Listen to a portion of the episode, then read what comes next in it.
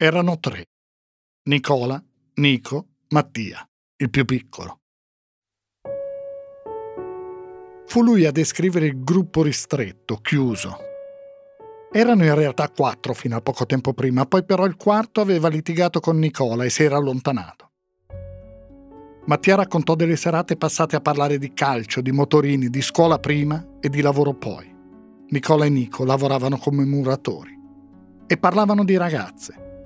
Spesso il discorso finiva su Desiree, come se lei le rappresentasse tutte.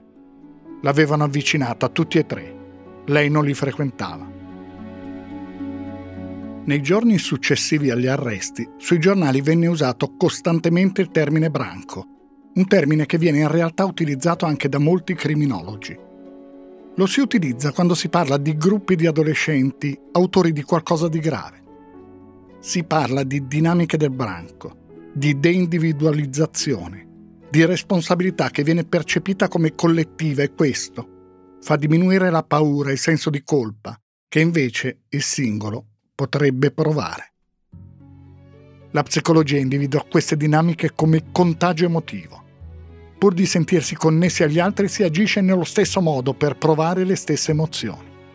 E l'appartenenza a un gruppo genera deresponsabilizzazione il peso della responsabilità viene condiviso, si suddivide tra i partecipanti, si ha la sensazione di compiere qualcosa di meno grave.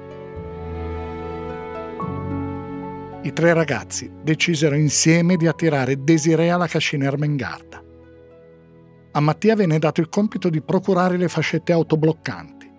Nicola avrebbe dovuto portare il coltello, comprarlo insieme al nastro adesivo con cui probabilmente chiudere la bocca alla ragazza.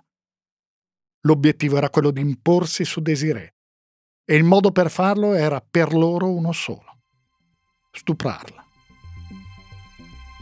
Nelle motivazioni della sentenza al termine del processo ai tre minori venne scritto Desiree Piovanelli aveva frequentato in passato Nicola, abitante nella villetta adiacente a quella dei suoi genitori, almeno fino al marzo del 2002, allorché un incidente tra due motorini, di cui l'uno condotto dal fratello della ragazza e l'altro da Nicola, doveva segnare, con la contrapposizione creatasi in ordine alla ricerca di attribuzione della relativa responsabilità, un'inversione di tendenza nei rapporti tra i due, anche per il divieto di frequentazione preteso dalla famiglia Piovanelli.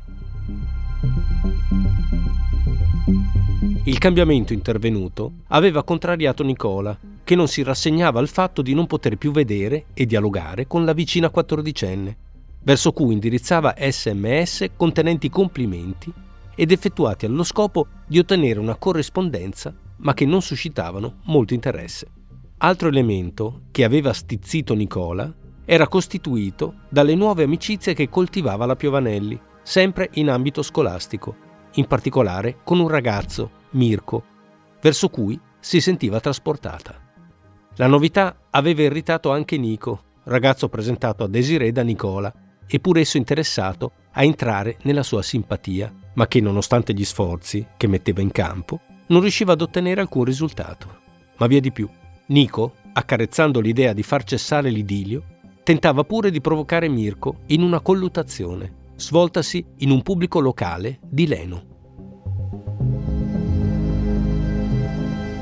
Sembra una storia terribile, come altre, ma in quello che accadde a Leno c'è anche altro. Fu Mattia il primo a farlo capire. È scritto negli atti del processo che il più piccolo tra i tre ragazzi è stato sorretto e aiutato dai genitori in quello che si rivela per lui un tormentato e penoso rievocare. Mattia dice di aver sentito una voce nella cascina quando Desiree viene aggredita e assassinata. È la voce di un adulto. Il 9 ottobre si svolge l'udienza di convalida del fermo del ragazzo. Ed è in quel momento che Mattia non parla più solo di una voce, ma fa un nome, quello di un uomo di 36 anni.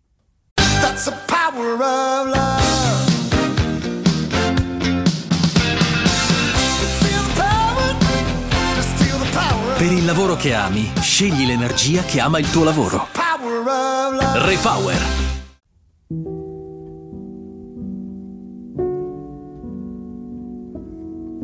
si chiama Giovanni Erra, fa l'operaio, è sposato, e ha un bambino piccolo. Vive nella villetta di fronte a quella della famiglia Piovanelli, sull'altro lato della strada, 30 metri di distanza. Le finestre delle due case si guardano. E ancora Mattia a raccontare che cosa c'entri con loro tre Giovanni Erra. Dice che spesso, la sera, Erra li raggiungeva sulle panchine dove loro tre si trovavano. È scritto negli atti del processo. Erra si inserisce nel corso delle serate nel gruppo suscitando l'ammirazione per le spacconate che raccontava, per l'ossetazione di comportamenti da uomo duro, per i quali si era conquistata una certa fama. Era risaputo nella zona che era un attaccabrighe e che una volta aveva ferito con un coltello un'altra persona alla festa della birra per futili motivi.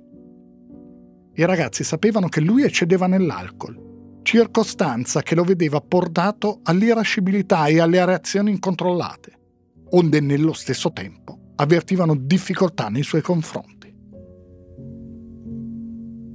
Erra, disse Mattia agli inquirenti, raccontava le sue esperienze nei locali notturni e con donne che di professione facevano le prostitute. In più aveva detto ai ragazzi che ogni tanto Desiree Piovanelli si recava da lui per accudire il figlio piccolo aveva raccontato che tra lui e la quattordicenne era nata una storia. Tali vanterie, scrissero i giudici, oltre ad aver acceso ancora di più l'interesse e la curiosità dei minori e soprattutto di Nicola, aveva fatto aumentare nel loro intimo il senso di frustrazione e l'irritazione. Infatti da una parte Nicola e Nicola definivano una stronza o, usando proprio questa parola, una puttana.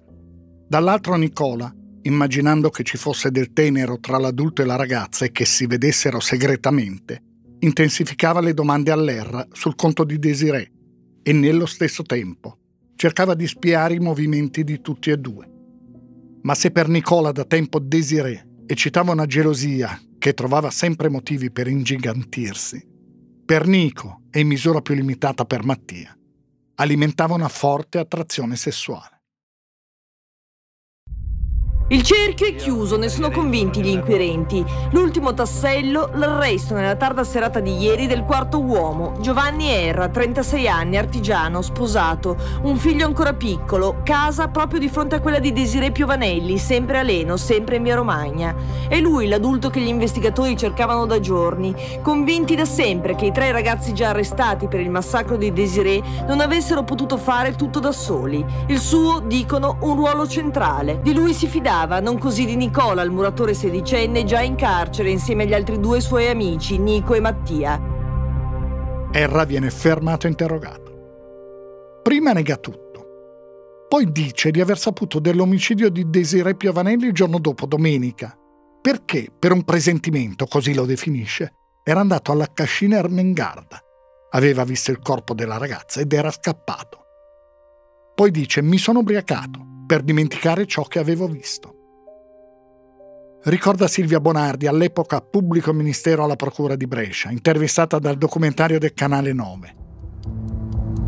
Era difficile fare una conversazione logica con domande e risposte pertinenti con Erra, proprio perché aveva questo atteggiamento così costantemente volubile, variabile ma non ha neanche mai dimostrato, questo me lo ricordo perfettamente, un vero pentimento su tutto quello che era successo, perché in fondo la colpa più grande di Erra, quando anche si fosse reso conto che la situazione era degenerata rispetto a quello che aveva immaginato lui, però lui poteva fermarli e lui non li ha fermati. Il fermo di Erra viene convalidato e tramutato in detenzione cautelare. Nelle motivazioni il giudice per le indagini preliminari scrive di una personalità marcatamente aggressiva e infantiloide, non in grado di arginare gli impulsi perversi presenti nella propria sfera sessuale.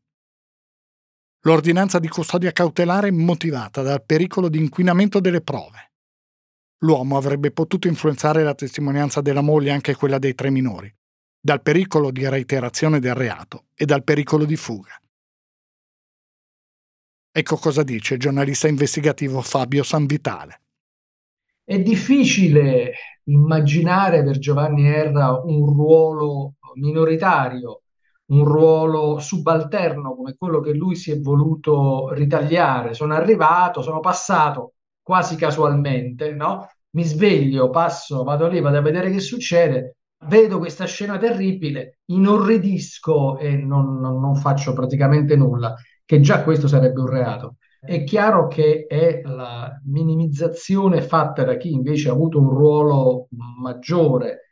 Era, uh, era un, una figura che è stata definita infantiloide in sentenza e d'altronde un uomo adulto che sta in compagnia di ragazzini che hanno vent'anni di meno, è chiaro che lo fa per spiccare, per avere un ruolo, no? per sentirsi importante in maniera facile e quindi non si può non pensare che non ci sia un suo ruolo più o meno organizzativo all'interno di quello che è successo. L'idea ce l'avrà pure avuto un altro, magari uno dei tre che era più eccitato insomma di lui rispetto all'idea di andare con Desiree, ma eh, non si può non pensare che Erra non abbia avuto un ruolo nell'organizzare la cosa e anche nel gestirne le fasi successive.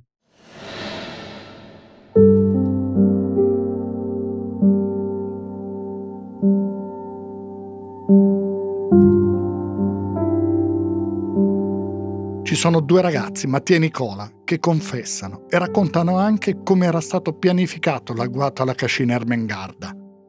Un terzo ragazzo, Nico, nega di essere stato presente mentre l'adulto Giovanni Erra si dichiara innocente e continuerà a farlo, argomentando però in maniera confusa e cambiando di volta in volta la propria ricostruzione dei fatti. Nelle motivazioni della sentenza, alla fine del processo ai tre minori, verrà stabilito che quello che viene definito l'accordo criminoso fu preso la sera del 26 settembre tra il gruppo di minori e l'ER. In questo quadro complessivamente delineato, dicono le motivazioni, l'accordo criminoso è segnato da un movente di matrice sessuale. Come era avvenuto altre volte, spiegarono Nicola e Mattia agli inquirenti, quella sera il discorso era finito su Desiree e, disse Mattia, sulle sue fattezze. È un linguaggio crudo quello riportato dagli atti del processo. Prosegue così. Nicola disse: Ha un bel seno, un bel sedere, la violenterei.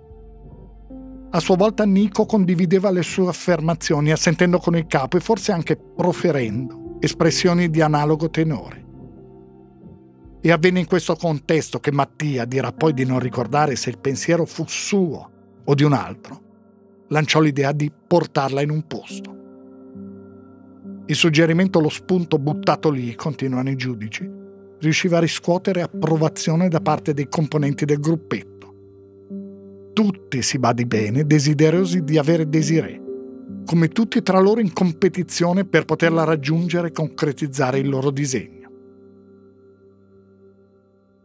Ma c'era un leader tra loro, c'era una figura che guidava gli altri. Dice professore di criminologia dell'Università Cattolica di Milano, Francesco Calderoni. Allora, secondo me il termine branco è un termine che connota e quindi non è il massimo ed è un termine che io, io, ho visto utilizzare solo in Italia, cioè nella letteratura internazionale queste robe qui nessuno parla di branco con il senso di pack o mob, al massimo si parla di comportamenti di grosse folle, crowd, ok?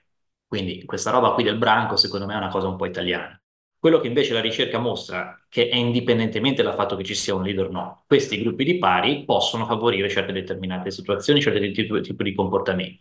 Comportamenti come quello di un omicidio, così con degli elementi di premeditazione, con le connotazioni di estrema crudeltà, ovviamente sono molto rari, quello che secondo me è il contributo un po' delle scienze criminologiche, le scienze sociali in genere è interessante è che queste dinamiche ci sono indipendentemente dalle caratteristiche individuali del, del, dei singoli. Disse Mattia ai giudici. Nicola stava realizzando il sogno della sua vita.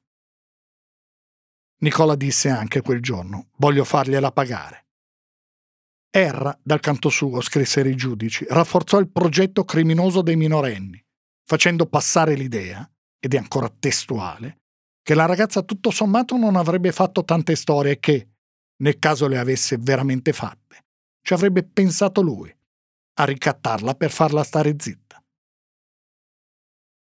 Dice Flaminia Bolzan, psicologa clinica e forense e criminologa.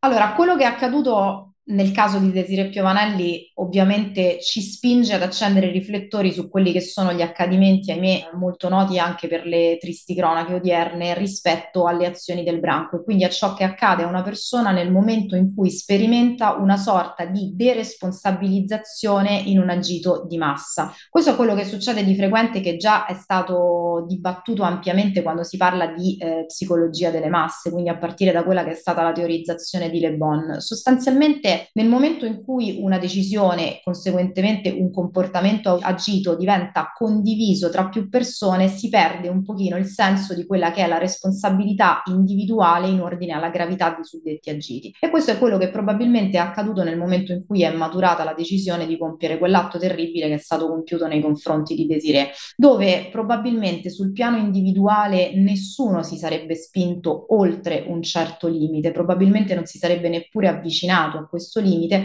ma il fatto di aver agito nell'ambito di una collettività, nell'ambito del quale diciamo una fantasia iniziava a divenire un qualcosa di proponibile sul piano della realtà, di fatto un intento è stato tramutato in azione proprio perché ognuno avrebbe avuto e ha sperimentato proprio sul piano psicologico la possibilità di allontanarsi dalla responsabilità di quell'azione. Ed è quello che possiamo riscontrare anche in quanto accaduto diciamo pochissimo tempo fa nell'ambito dello stupro di Palermo. E in tanti altri agiti similari che vengono appunto proposti nel gruppo.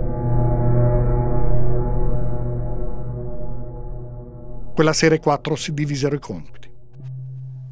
Mattia avrebbe dovuto procurare le fascette autobloccanti. Nicola avrebbe attirato Desiree alla cascina Ermengarda e si sarebbe procurato un coltello che in un primo momento si era pensato potesse portare Giovanni R. Nico, e questo sempre secondo il racconto di Mattia, preparò quella che dai giudici venne definita la scaletta. L'ordine cioè, secondo il quale i quattro avrebbero dovuto stuprare la ragazza. Ecco, andò così, con una decisione presa seduti su una panchina o sui motorini. Decisero il giovedì e agirono il sabato. In quei tre giorni non ebbero ripensamenti, dubbi. Così avevano deciso e così fecero dice Matilde Perego, studentessa di criminologia dell'Università di Bath, nel Regno Unito. La devianza giovanile di gruppo è un fenomeno che sta assumendo sempre più rilevanza in tempi recenti, infatti in Italia circa il 60% dei reati compiuti da minorenni vengono effettuati in gruppo. È un fenomeno multifattoriale, complesso ed articolato, che origina sia mh, da condizioni individuali, come ad esempio eh, una fragilità psicologica, tratti aggressivi, impulsivi, l'uso di alcol e droghe, ma soprattutto dal contesto sociale ed economico, quindi ad esempio dato dalla carenza di legami sociali e familiari, una povertà relativa o anche assoluta, eh, l'abbandono scolastico, quindi tutti questi fattori possono portare ad una condizione di emarginazione sociale, che infatti vediamo moltissimo nel gruppo di eh, Nicola, Nico e Mattia, che in una fase come l'adolescenza, che è comunque un periodo di transizione eh, che è spesso caratterizzato da aspetti critici o traumatici, l'appartenenza ad un gruppo offre un'opportunità di comprensione, solidarietà ed accettazione. Ed è proprio in questo stato di emarginazione, che nasce sicuramente da una condizione di fragilità individuale, ma come ho detto prima anche data da una mancanza di rapporti sociali, rinforza l'appartenenza ad un gruppo, rinforza questo senso di eh, appartenenza tra di loro che li rende apparentemente più forti. Infatti anche l'avvocato di Nicola Ricci, e cito, li definisce come un gruppo molto ristretto, molto aggregati tra di loro, ma non socializzati rispetto al resto del paese. Quindi l'azione del singolo è fortemente influenzata dal gruppo, come in una sorta di contaminazione. E qui eh, che cosa succede? Questa dinamica di gruppo crea quella che Zimbardo, che è uno psicologo americano che aveva fatto degli esperimenti eh, appunto su queste dinamiche di gruppo, definisce l'effetto lucifero, ossia che persone anche essenzialmente buone possono dimostrarsi capaci di atti molto malvagi perché all'interno di un branco la persona non agisce più da singolo, ma agisce all'interno di un contesto dove il gruppo dà l'anonimato e quindi la responsabilità individuale viene meno. E attraverso le confessioni di Nicola e Mattia e mediante l'analisi del reparto investigazioni scientifiche dei carabinieri che i pubblici ministeri della Procura di Brescia illustrano ciò che, secondo la loro ricostruzione, avvenne all'interno della cascina Ermengarda il pomeriggio del 28 settembre 2002. Gli analisti del RIS per la ricostruzione si sono basati sulla Bloodstain Pattern Analysis, e cioè sull'analisi delle tracce ematiche, sulla loro conformazione e direzione. Fabio Sanvitale spiega che cos'è la BPA, la Bloodstain Pattern Analysis. La Bloodstain Pattern Analysis, eh, noi siamo abituati a vederla come una cosa recente, ma in realtà ha origini estremamente antiche, diciamo. Siamo nella seconda metà dell'Ottocento, sostanzialmente quando già ne cominciano a parlare e a scrivere e a studiare Piotrowski e Zimke eh, a, a Cracovia. E che cosa fanno? Stanno proprio studiando l'impatto delle gocce di sangue su materiali come il ferro e l'acciaio. Quindi in realtà la BPA è una scienza che è molto, in realtà, molto radicata nel tempo. Nel 1931 Rhodes eh, pubblica tutta una serie di studi in cui parla proprio del, dell'uso e dell'importanza del sangue in chiave investigativa. Attraverso la BPA si, si va quindi a studiare la traiettoria assunta dal sangue umano nel momento in cui esce dalle sue sedi naturali, arteriose e non, per attraverso una traiettoria per impattare una superficie e si studia la traiettoria e, e, si studia la modalità di impatto, la forma assunta dal sangue all'impatto e si cerca di stabilire tutta una lunga serie di cose. E volendo riassumere a che cosa serve la BPA, la BPA serve a determinare il tipo di impatto e la direzione del colpo, il numero di colpi che sono stati inferti alla vittima, il tipo di oggetto possibilmente o comunque grosso modo la forma dell'oggetto con la quale è stata determinata la, l'aggressione nei confronti della vittima, la posizione reciproca di vittima aggressore anche di altri oggetti che mh, possono essere presenti nella, nella stanza, nell'ambiente che si sono interposti, e i movimenti della vittima e dell'aggressore e infine eventuali anomalie in base sulle dichiarazioni testimoniali, perché non ci dobbiamo dimenticare che la BPA da sola non dice tutto. A parte il fatto che è una disciplina scientifica, sì, ma come tutte le discipline scientifiche ha dei limiti, ovviamente, ma va intrecciata sempre con le dichiarazioni testimoniali. Anche la ricostruzione di cosa avvenne in quei minuti nella cascina Ermengarda è dura, tecnica, fredda, così come riportata negli atti del processo. È però essenziale per capire le responsabilità individuali in questo caso è utile riportarla perché dimostra la violenza e la determinazione delle persone, tutte le persone, autrici dell'aggressione. Il racconto di ciò che avvenne dura quasi cinque minuti. Desiree Piovanelli quel pomeriggio viene attirata alla cascina da Nicola. Le ha detto che una gatta appena partorito e ci sono alcuni cuccioli di cui qualcuno dovrebbe prendersi cura. Appena entra nella cascina, però, la ragazza vede che sono presenti Nico ed Erra. Mattia non c'è ancora. È stato impegnato in una partita di calcio e arriva quando l'aggressione è già in atto. Desiree viene circondata già al piano terra della cascina, viene picchiata e lo prova un primo gocciolamento di sangue dal naso. In quel momento indossa ancora la sua giacca di marca Adidas. Le resistenze della ragazza, scritto negli atti, inducono gli aggressori a tentare di immobilizzarla tramite le fascette autobloccanti usate come manette. Ma prima che riescano a bloccarle, Desiree riesce a sfilarsi la giacca. Per questo sull'indumento non verranno riscontrate che piccole tracce di sangue. Cercando di scappare, Desiree Piovanelli entra nel sottoscala. Restano tracce sulla parete di una mano insanguinata e tracce da gocciolamento sul pavimento. L'azione poi si sposta al piano di sopra, dove la ragazza è trattenuta, è sempre scritto negli atti, come le tracce di pugni, schiaffi e urti su superficie piana battente dimostrano. I pubblici ministeri parlano di un approccio così è scritto di tipo schiettamente sessuale. Non specificheremo in cosa consiste quello che viene chiamato approccio schietamente sessuale, è purtroppo facile intuirlo. È a questo punto che Desiree Piovanelli urla a Nicole, il ragazzo che conosceva da quando erano bambini e che l'aveva attirata in quel posto. Mi fai pena, mi fai schifo. In quel momento arriva Mattia che sale al piano di sopra e vede nelle mani di Nicole il coltello. Desiree viene colpita una prima volta con un colpo sferrato di fronte in maniera orizzontale diretto all'addome. Il colpo ferisce la ragazza di striscio.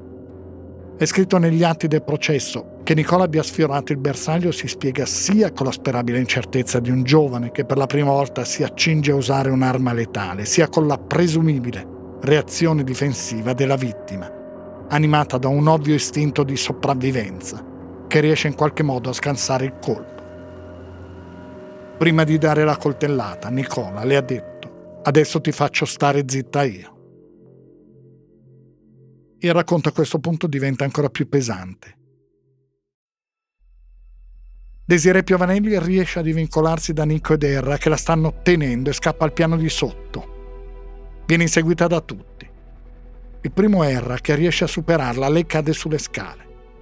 Tentando di rialzarsi lascia due impronte sulla parete destra all'altezza dell'ottavo e nono scalino. Riesce ad arrivare al piano di sotto, c'è una colluttazione in questa fase che la ragazza per difendersi afferra la lama impugnata da Nicola e si ferisce alle mani, poi, è sempre scritto negli atti, si è letteralmente abbarbicata allo stipite della porta, barcando la quale avrebbe guadagnato la libertà. Graffia Nicola, poi non riuscendo a uscire, risale di corsa le scale. Nicola la insegue e la coltella violentemente alla regione lombare. Il coltello taglia anche la cintola dei jeans. Nicola si ferisce alla mano perché è scritto essendo un coltello da cucina e non essendo munito di barra trasversale di arresto alla fine del manico, l'uso improprio come arma da punta porta in modo praticamente inevitabile alle conseguenze riportate da Nicola. Desire Piovanelli cade sulle scale. Erra e Nicola prendono e la riportano al piano di sopra, tenendola uno per i piedi e l'altro per le braccia. Lei si riprende, va alla finestra, tenta di scavalcarla per lanciarsi di sotto. Nicola la raggiunge e la colpisce alla schiena, provocandole la prima delle ferite mortali. Desiree si accascia. Nicola la colpisce al torace. La lama entra nel corpo della ragazza per tutta la sua lunghezza. Il coltello è impugnato con due mani. Infine l'ultimo colpo, un fendente alla gola. Ma Desiree Piovanelli sta già morendo. È stato Nicola a colpire, ma gli altri tre hanno partecipato attivamente all'omicidio, trattenendo la ragazza, impedendole di uscire, non cercando mai di fermare Nicola, picchiandola e tentando di abusarne sessualmente. Questa è la ricostruzione di ciò che avvenne quel pomeriggio. Ecco cosa disse il procuratore capo di Brescia, Giancarlo Tarquini. Ricostruito tutto, e quindi abbiamo potuto comprendere come questo orrendo crimine è stato commesso. Disse nel documentario di Canale 9 la pubblico ministero Silvia Bonardi. Il movente potrebbe essere una violenza sessuale, così come è stata contestata ed è... poi c'erano stati degli atti che hanno configurato la violenza sessuale. Però per i ragazzi era una sorta di revanchismo perché Nicola era quello che era sempre stato respinto da Desiree e quindi voleva un po' fargliela pagare e questi termini gliela farò pagare vengono riferiti da Mattia come frasi che disse Nicola. Nello stesso modo, Nico, che aveva anche un vissuto familiare molto drammatico, a sua volta lui era un ragazzo che non avrebbe mai potuto avvicinare Desiree, proprio perché Desiree veniva da questa famiglia molto per bene, molto a modo, lei studiava, era molto precisa. Volevano fargliela pagare, volevano per una volta essere loro che sottomettevano lei e non era lei che diceva no, io non ti frequento, no, non ti voglio vedere.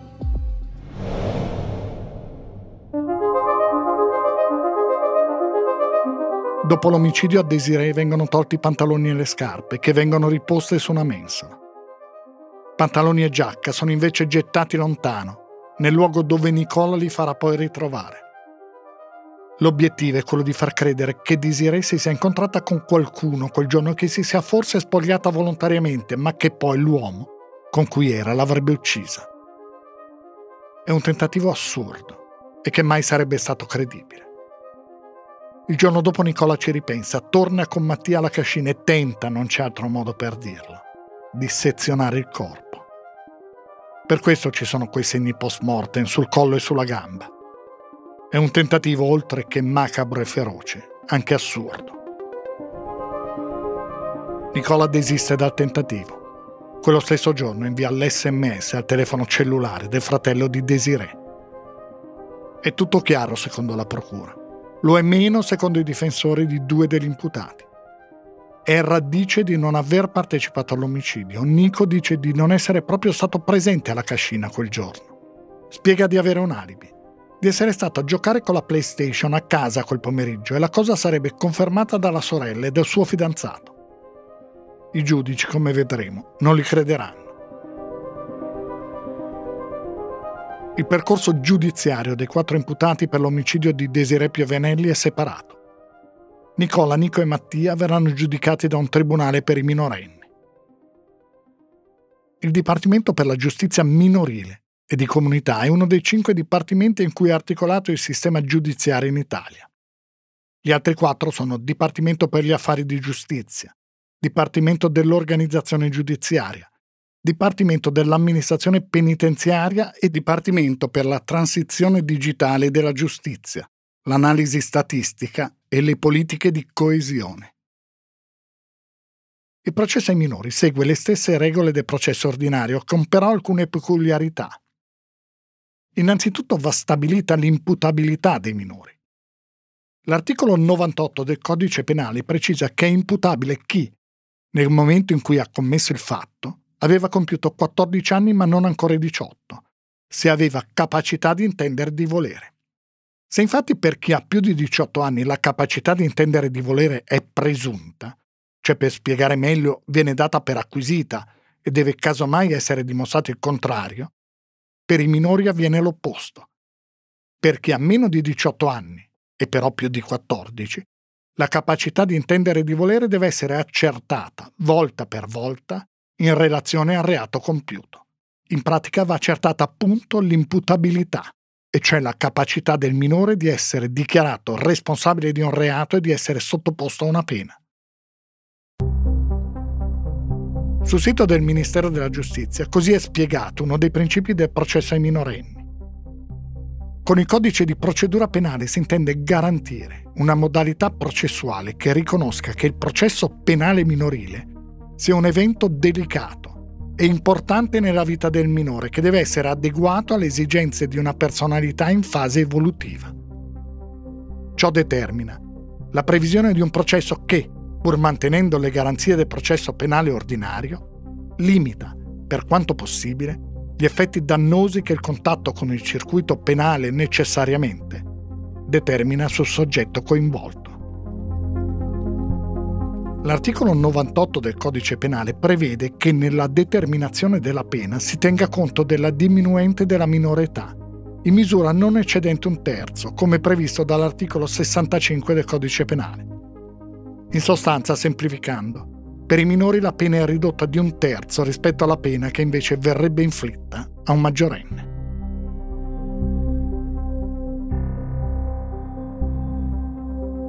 Questi principi valgono anche per un reato estremamente grave e possiamo usare questo termine feroce, come l'omicidio di Desiree Piovanelli.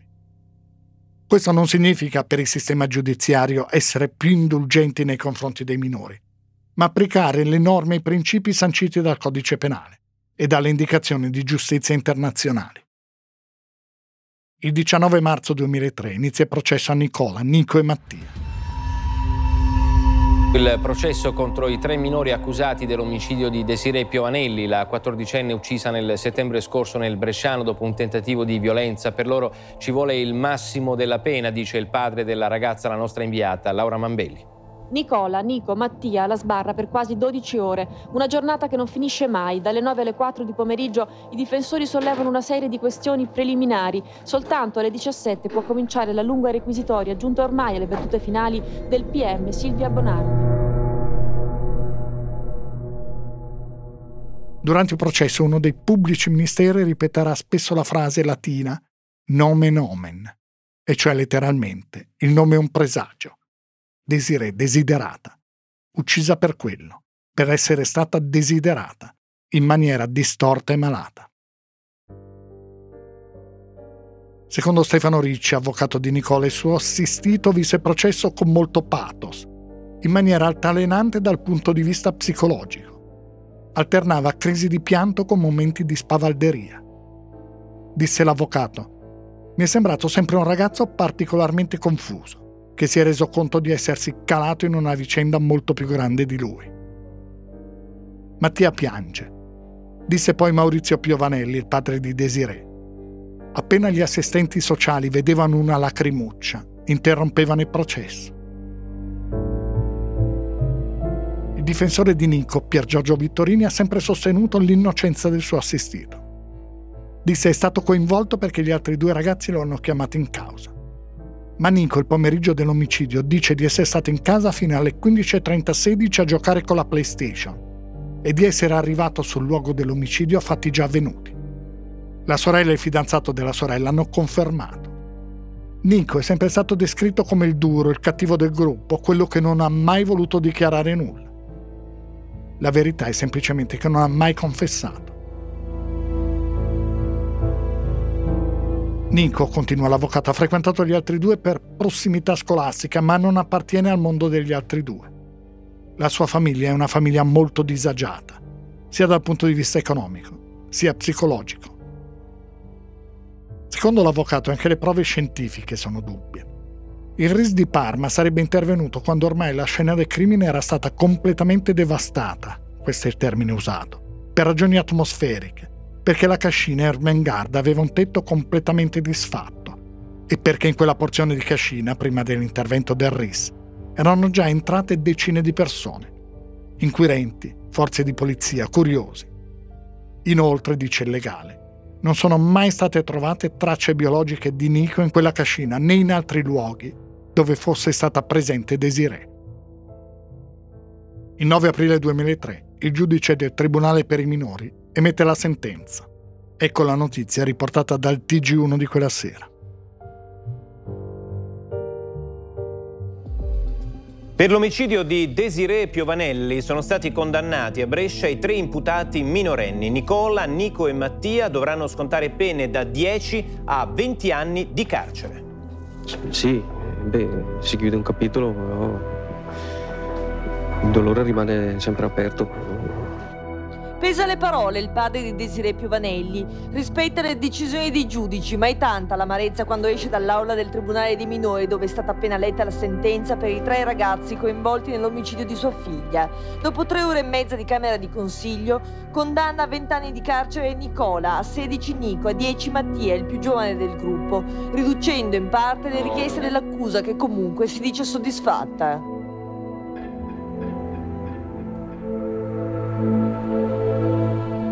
Nicola, Nico e Mattia vengono condannati per omicidio e violenza sessuale. A Nicola è contestato anche il vilipendio di cadavere. Va ricordato che le pene vengono diminuite di un terzo perché i tre sono minorenni.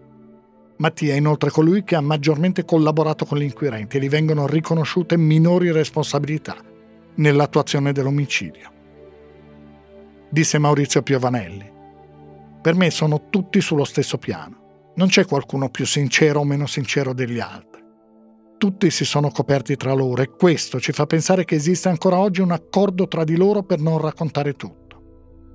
Il loro comportamento è stato assolutamente assurdo. Uno di loro ha anche riso quando c'è stata la sentenza. Erra poi, quando lo hanno condannato, ha fatto finta di piangere, ma fingeva. Lo hanno visto tutti. Nel processo d'appello la pena a Nicola viene rideterminata in 18 anni di reclusione, quella a Nico in 15 anni e 4 mesi, mentre resta invariata quella a Mattia.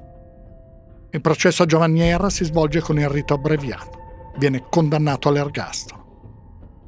Ecco la notizia riportata sempre dal TG1. Ergastolo per Giovanni Erra, l'operaio 36enne, accolte dunque le tesi dell'accusa e le aggravanti, i futili motivi, i motivi abietti, le sevizie e la crudeltà. Non è stata accolta invece la premeditazione. Dunque Erra, anche secondo il giudice del Tribunale di Brescia Silvia Milesi, il 28 settembre era nella cascina Ermengarda di Leno e istigò i ragazzi a violentare prima Desiree e a ucciderla in un secondo momento. Oltre all'ergastolo anche sette anni di condanna per la violenza sessuale di gruppo e due anni per la detenzione di droga. Questa, dopo la lettura della sentenza, la reazione del padre di Desiree, Maurizio Piovanelli non ha versato una lacrima, non ha reagito minimamente, perciò si merita pienamente di, di, di passare la sua, la sua vita in carcere. Disse il giornalista Tonino Zana nel documentario del Canale 9. Mentre il processo R è un processo in cui lui eh, è completamente assente. Lui dice di non aver colpito e di essere stato come un'ombra in un'altra stanza attigua alla stanza del massacro, di avere testimonianze secondo le quali lui era a casa, ma eh, nelle prime dichiarazioni agli inquirenti, negli interrogatori, dice di esserci stato, di non esserci stato. Nel processo d'appello la pena di Erra viene ridotta a 20 anni. Vengono escluse infatti le aggravanti. Ricordiamo che si tratta di un processo con rito abbreviato che comporta lo sconto di pena di un terzo. La Corte di Cassazione annulla però la sentenza e rinvia un nuovo processo, che si svolge presso la Corte d'Appello di Milano. Erra viene condannato a 30 anni e la sentenza è poi confermata dalla Corte di Cassazione. Dice Flaminia Bolzan a proposito di Erra.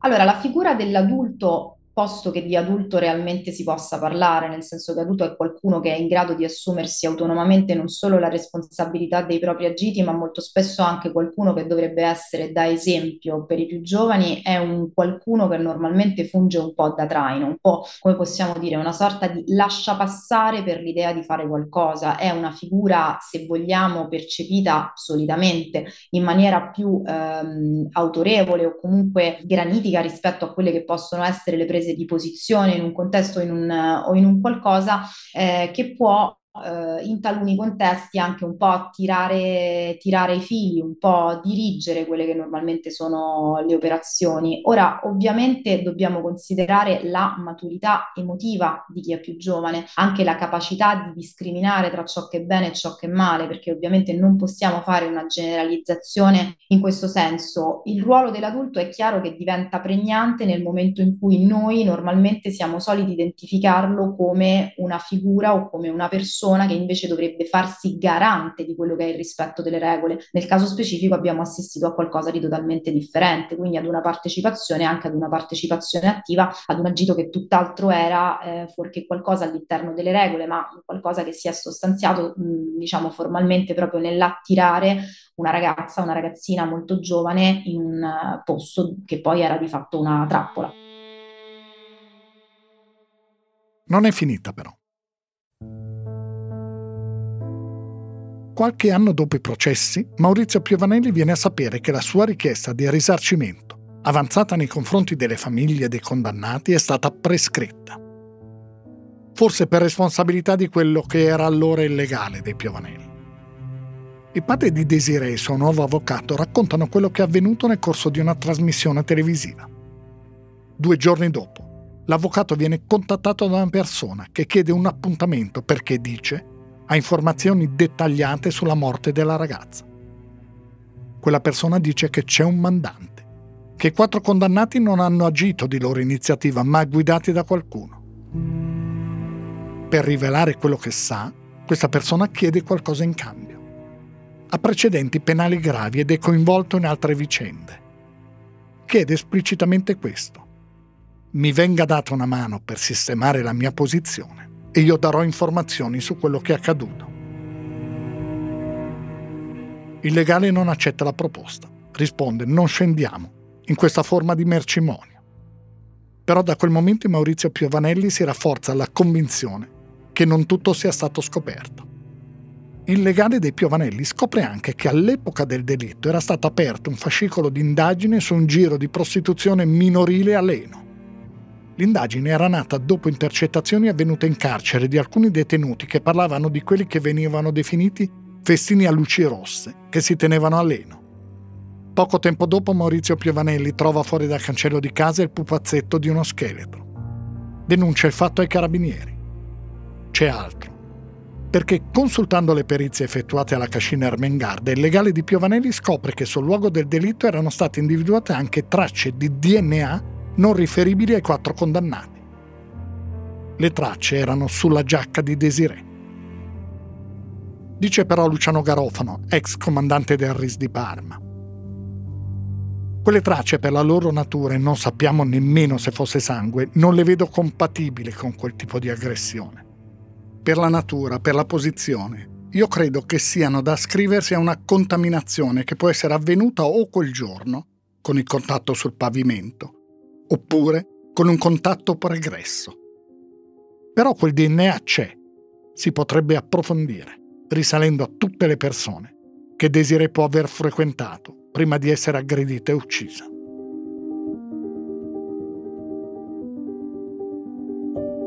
Maurizio Piovanelli, attraverso il suo legale, ha presentato un esposto perché il caso venisse riaperto. È convinto che il 28 settembre 2002 sua figlia dovesse essere in realtà rapita. Ha detto parlando con un giornalista del quotidiano nazionale.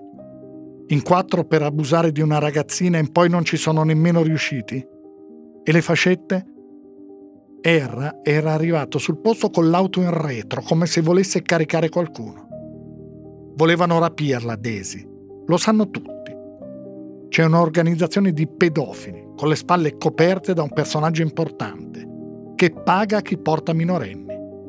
Si servono di coetanei per adescarle. E così anche ora.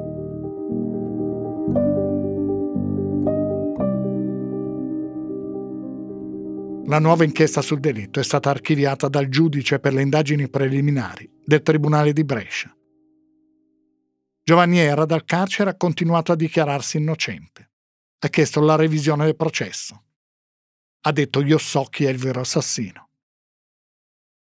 Disse nel documentario di Canale 9 la pubblico ministero Silvia Bonardi.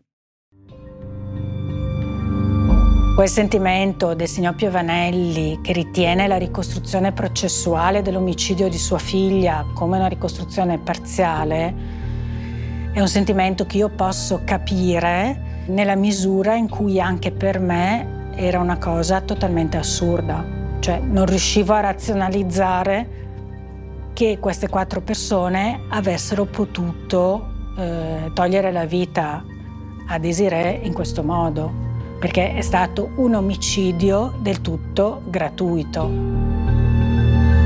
Le indagini sono state veramente complete. Io ricordo i carabinieri di Verola Nuova che si impegnarono allo spasimo.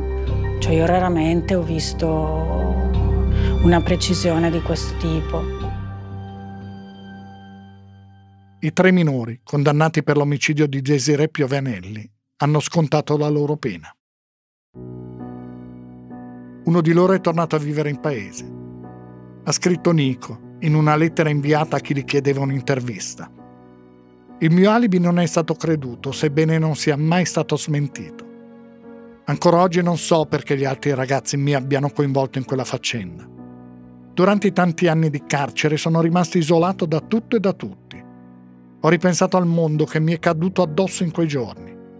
Devo molto agli operatori che mi hanno mostrato come uscire dalla disperazione mi hanno insegnato un mestiere e aiutato a capire che ho saldato il mio debito verso la società, anche se credo di aver pagato ingiustamente quella pena. Maurizio Piovanelli è tuttora convinto che non tutto sia stato scoperto sull'omicidio della figlia, che altre persone siano coinvolte. Contro di lui in paese è anche comparso tempo fa un cartello in cui era scritto Sei un burattino miserabile. Giovanni Erra è tuttora nel carcere di Bollate. Nel 2014 la cascina Ermengarda fu ristrutturata, demolita e ricostruita. Ne vennero ricavati 10 appartamenti. Il nome è rimasto lo stesso, Ermengarda.